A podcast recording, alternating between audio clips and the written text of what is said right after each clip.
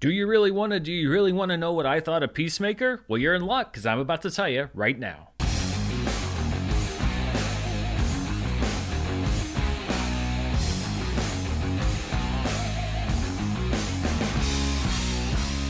Hello, everybody, and welcome to my review of season one of Peacemaker, which just concluded a couple days ago on HBO Max. I'll be giving my overall thoughts about the season. So, if you don't know anything about the show at all and you want to go in completely blind, then I would consider watching it before you watch the rest of this review. I wasn't really sure about the concept of a Peacemaker show following the Suicide Squad, which is a movie that I actually quite enjoyed, mainly because I didn't really like the character coming out of the movie. And I, and I don't mean John Cena. I think that John Cena was great in the movie. I just mean based on what happens in the Suicide Squad and where we left him, I didn't really see what about that character would make an entertaining TV show. So I wasn't overly enthusiastic about watching Peacemaker. I actually didn't even start watching it until four or five episodes had already aired because I, I just didn't have that excitement for the show. But I, I kept hearing good things and I definitely had planned on watching it. It's just something that I cleared off my schedule for. it. And I was actually glad I did that, mainly because I was able to watch the whole show in a couple of weeks instead of having to wait eight weeks to watch the whole thing. I actually ended up enjoying Peacemaker quite a bit. I think it's one of the better superhero TV shows, and it's actually a really good example from James Gunn about how to take an unlikable character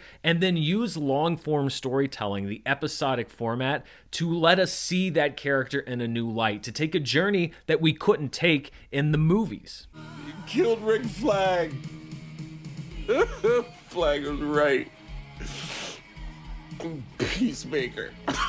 I think maybe the thing that I like the most about Peacemaker is that it's one of the only superhero shows that is ready to realistically tackle how psychologically damaged you have to be to be a superhero. I know that Robert Pattinson recently, uh, I think, caused a stir among some people when he talked about Batman being a freak. He is a freak. Batman is absolutely a freak. He's a dude who dresses up as a bat and goes out and punches people. He's dealing with his trauma in the absolute most self destructive, worst way possible. Yes, he's doing it for good reasons, but at the same time, the guy is a total nutball. Peacemaker is actually not that different from Batman. He's able to justify having this whole code in the same way that Batman is. How dare you kill someone with something that doesn't have the double piece on it? The difference being he actually does kill people, and so we view him differently. What I like about the show is it's not inherently on Peacemaker's side, because all the other shows like Daredevil and Batman that have taken on the psychological trauma of the superhero are still on the superhero side when it comes down to it. This is really more of a third party view of all of these different characters that allows us to see how ridiculous they all are, and in many ways, how wrong they all are, even if they think they're doing things for the right reason. When I find out someone murdered an innocent person, or sold somebody heroin, or did some graffiti, and I kill that person, you think that gives me pleasure? No. Well, it does. So I love the point of view that James Gunn brought to this because it allowed me, as somebody who, again, didn't really care for anything that Peacemaker did in the Suicide Squad to say, oh, this show's not trying to convince me why he's a great guy. This show is proving to me why he's absolutely out of his mind. Why is your pet's name so unoriginal? Why are you my least favorite kid in this class? Because I can see right through you, and I think you're a loser. I think the success in sort of changing this perspective around the character obviously starts with James Gunn. He wrote all eight episodes, he directed five of them, but a lot of the credit also has to go to John Cena. James Gunn has been very open about how much of the character's progress came from John Cena's input on where Peacemaker should go. It would be easy to do the sort of all bravado version of this character, and we see that side of Peacemaker. Eat peace, motherfucker. But the great thing about this is that's the exterior that he shows to everyone. This show takes time to show us the interior of Peacemaker. And that's another reason why I like that they chose this story for the long form episodic format because we have time to spend these moments alone with the character and see just how much of a mess he is when nobody else is around. A movie would not have taken three to five minutes and just had a scene where your main character sits down at a piano and plays a hair metal hit from 20 plus years ago. And yet it is one of the best scenes in this entire show because it allows Peacemaker to drop this facade and actually show us how damaged and sad and vulnerable he is.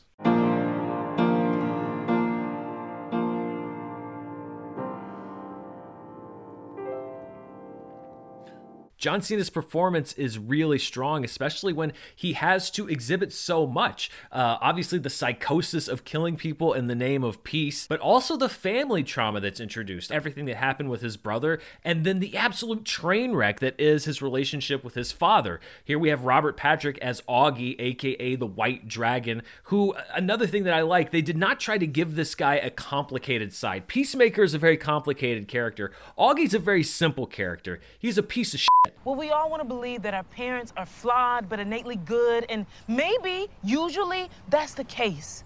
But not here. Your dad is not a good man.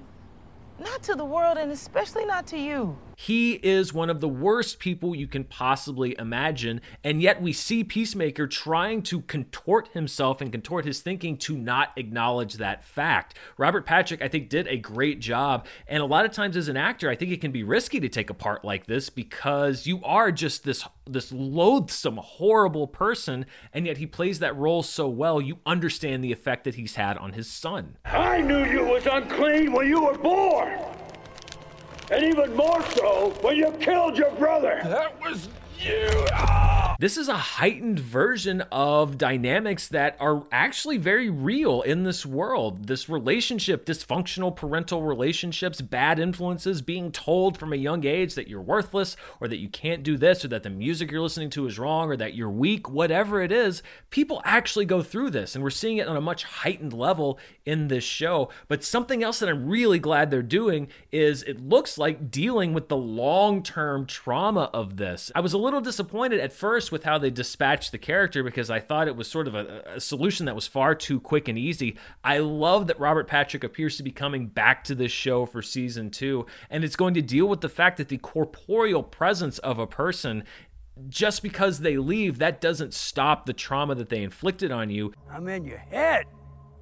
I'm the reason you kill, and the reason you can't sleep at night we have this sort of Jessica Jones type situation where he's going to be fighting against the worst instincts and the worst things that his father left him with. And I'm looking forward to that advancement of the relationship. The ensemble around John Cena, I think, is also a big part of why this show works so well. And I like that Peacemaker has his own specific relationship with just about every single person individually. I think my favorite of the dynamics would be the Peacemaker Economos relationship because their back and forth was consistently funny. Optimus Prime, Shipwreck, Cobra Commander, the from Riverdale. All right, next time I have to frame somebody, it'll be one of all those thousands of people you just mentioned. But even that ended up having a lot of heart injected into it when we understand the reasons around Economos and why he's so insecure. He never had a girlfriend, so we thought dyeing his beard might help.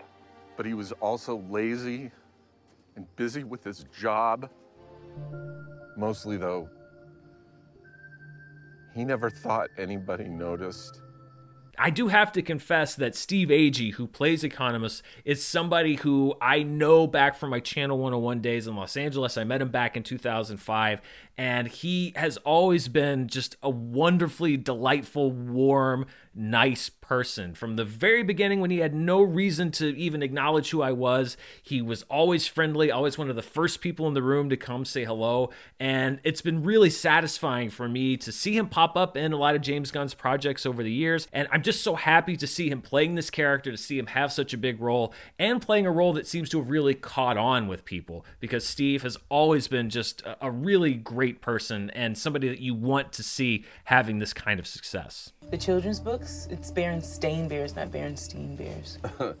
Dude, I grew up on those books. It's Berenstein Bears. Mm, absolutely not. Adebayo is somebody that I also enjoyed watching throughout the season, and I think that was a great way to have a very personal story. We have this conflict between her and her mother, the fact that she's not really comfortable with anything that Amanda Waller wants her to do, but she needs the job. She obviously wants to please her parent, but then the decision she makes toward the end to out Amanda Waller, to out Task Force X. This has lasting effects on the DCEU, so it's not like this show is going to be completely siloed and not have any effect on any other project. Under the command of a, of a woman named Amanda Waller. What the Who happens to be my mother. Danielle Brooks, I think, did a really good job with this character because, in many ways, she's the eyes of the audience. She's the most grounded person in this ensemble coming in from outside. And I think it was a clever way to bring her in. She's inside in that she knows Amanda Waller and she kind of knows what this task force is all about. But at the same time, Waller is not above nepotism and bringing her daughter into this team. We are allowed our own conduit into what they do. And really, Adebayo is the person that kind of is able to say, What the hell are you doing? You people are all nuts. Or maybe you just gave us a chance to make our own choices instead of our bug overlords. The Peacemaker Vigilante friendship is also really great to see. It's one of the like most pure and also like one of the worst friendships in the world. These are two deeply deeply sick and troubled people who just happen to have found each other. I think maybe it was the best love story of the season. I think it might be a really fun evolution of the show if the two of them were to realize maybe that they're made for each other. I mean, Vigilante getting himself thrown in jail in order to go after Peacemaker's father is a pretty big sign of devotion. Okay, so that's my turn. Which one of you dumb sister and tiki torch carrying sloth from the Goonies looking pieces of shit wants to go next? I know they're setting up the more conventional hardcore Peacemaker romance for season two, but I would actually kind of like to see a Peacemaker vigilante coupling, if only to see that the results of them coming together would be a complete implosion in their dynamic, a realization that, hey, they're great at fighting crime together, they're great at shooting stuff in the woods together, but anything else, probably not a good idea. Also, Freddie Stroma did a great job with this character, and it would be a great job regardless, but the fact that he came in very late in production, had to step in and replace somebody, and still crush this and played it, I, I really can't imagine anyone else doing the character of Vigilante. He was a standout in a cast full of standouts. You don't think it's interesting that a praying mantis thing has a favorite color and it might unexpectedly be teal? That is mildly interesting, but he just drew a peace sign on the jar. Don't we want to see what's up with that? Yes, we do. And honestly, there wasn't a performance in the entire cast that I didn't enjoy. Jennifer Holland's Harcourt was, I think, maybe the least developed character overall, and I hope that she gets more of the spotlight in the next season. Annie Chang and Lochlyn Munro turned what could have been two thankless roles as the cops into memorable supporting turns. See ya. Wouldn't want to be ya. Chukwudi Iwuji's Murn was so much fun to watch, even before the butterfly reveal. I loved his oddball energy with that little bit of menace always simmering underneath the surface. Do y'all want to be here till tomorrow? Do you have cable?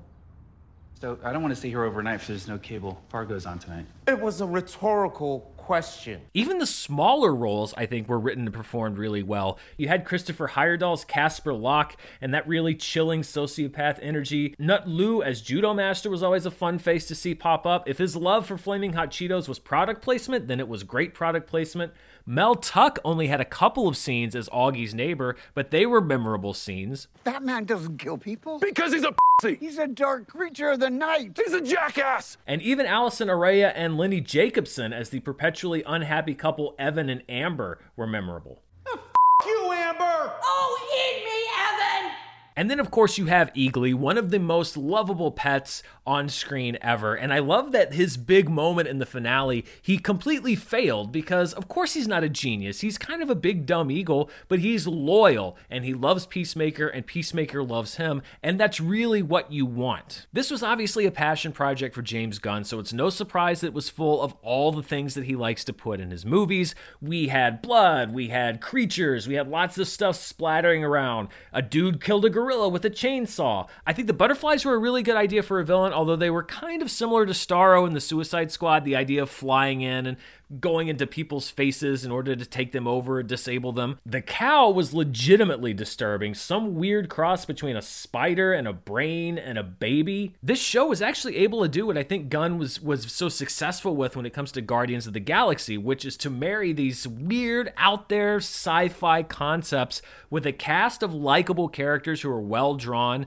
uh, emotionally honest. That makes for good drama. That makes for a good show. And I think that the singularity of vision that James Gunn brings, the fact that he was on the writing side behind every single screenplay, is what makes this show so consistent. And that's something that a lot of shows struggle with is consistency from episode to episode. Now, this is a spoiler for the finale because there is one cameo that I really enjoyed. So skip ahead. You can check the timestamps below if you don't want to hear this. But the idea of the greater universe, Maybe you could call in the Justice League. No, I'm not kidding. Do we have time to wait for backup? No, they're teleporting the creature out of here. The real cherry on top of that is after the situation when they're walking out, you see the Justice League not only in silhouette, which I thought was funny if he just was insulting them as silhouettes and then they disappear, but the fact that you bring in Jason Momoa and you bring in Ezra Miller, you let Jason Momoa drop two F bombs in the course of about 30 seconds. I'm so sick of that rumor. It's not a rumor. Barry. I like that Warner Brothers isn't getting precious about their characters and saying, like, well, I mean, we can't have Aquaman in this movie because he's in a PG 13 movie, and we can't have him come swear in this movie because it's not consistent with the other ones. I think not being overly concerned with the overall universe is what helps set this show apart. And it's kind of the problem that I've had with the Disney Plus shows, the Book of Boba Fett in particular, which is the idea that each of them is seen as this interlocking cog or gear into a bigger machine. And so it has to thread exactly with this other one. And so you got to put this in and got to put this in and, and these characters, and you have to cross over this character with that one. And after a while, they all have this kind of samey feel because they don't really have the permission to take these big leaps or take these big jumps. Or if they do, you have to rein it back in to the overall story. Here with Peacemaker, I doubt that any of this is going to have any relevance to the overall story other than perhaps this exposure of Task Force X. And so you have the license to do things like bring in the Justice League to quip a little bit and not have to worry about, well, we have to explain where Aquaman was because in this movie, this show isn't worried about that. And I honestly think that should be the role of these superhero TV shows. Obviously, they are part of a bigger universe and they should be. But at the same time, you have to give them permission to tell their own stories, not an interlocking puzzle piece with another story. Let them tell their arcs, let them go off and have their own adventures, and that can inform those characters when they show up in the movies. The movies should be big picture, the TV shows should be their own adventures that are much more character focused, much more specific.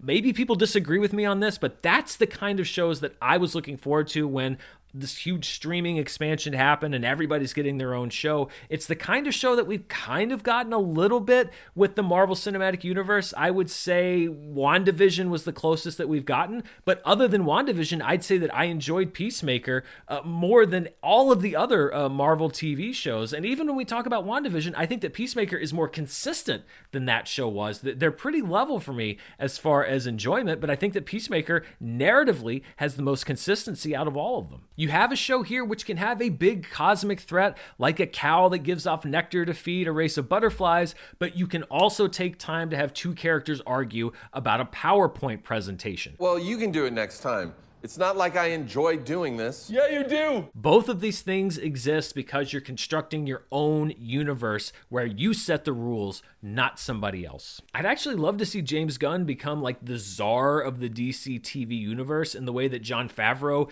has sort of become the czar of the Star Wars TV universe because I think he's a great person to shepherd each of these individual projects as, hey, you execute your vision. You do what you want to do here. Yes, we know where you're coming from, and we're going to have to kind of string those narrative threads together. But go tell your own story. Go nuts, go crazy, and then bring it back, and we'll do the movies uh, as part of you know another deal. I think this could be what separates these DC TV shows from the Marvel TV shows, and I hope that the future DC shows do this because I really, really like this direction. If they're going to do more DC shows, I hope they're in the vein of Peacemaker, where we're knowing these characters characters and we're going to see these characters in future films, but we are having our own standalone narratives and really psychologically deep narratives. Narratives that don't make us like these characters or try to convince us why these characters are great, but show us who these people are and let us make our own judgments. James Gunn got permission to make Peacemaker different, and I think that's why it succeeded. So I was really, really, really honestly surprised by Peacemaker.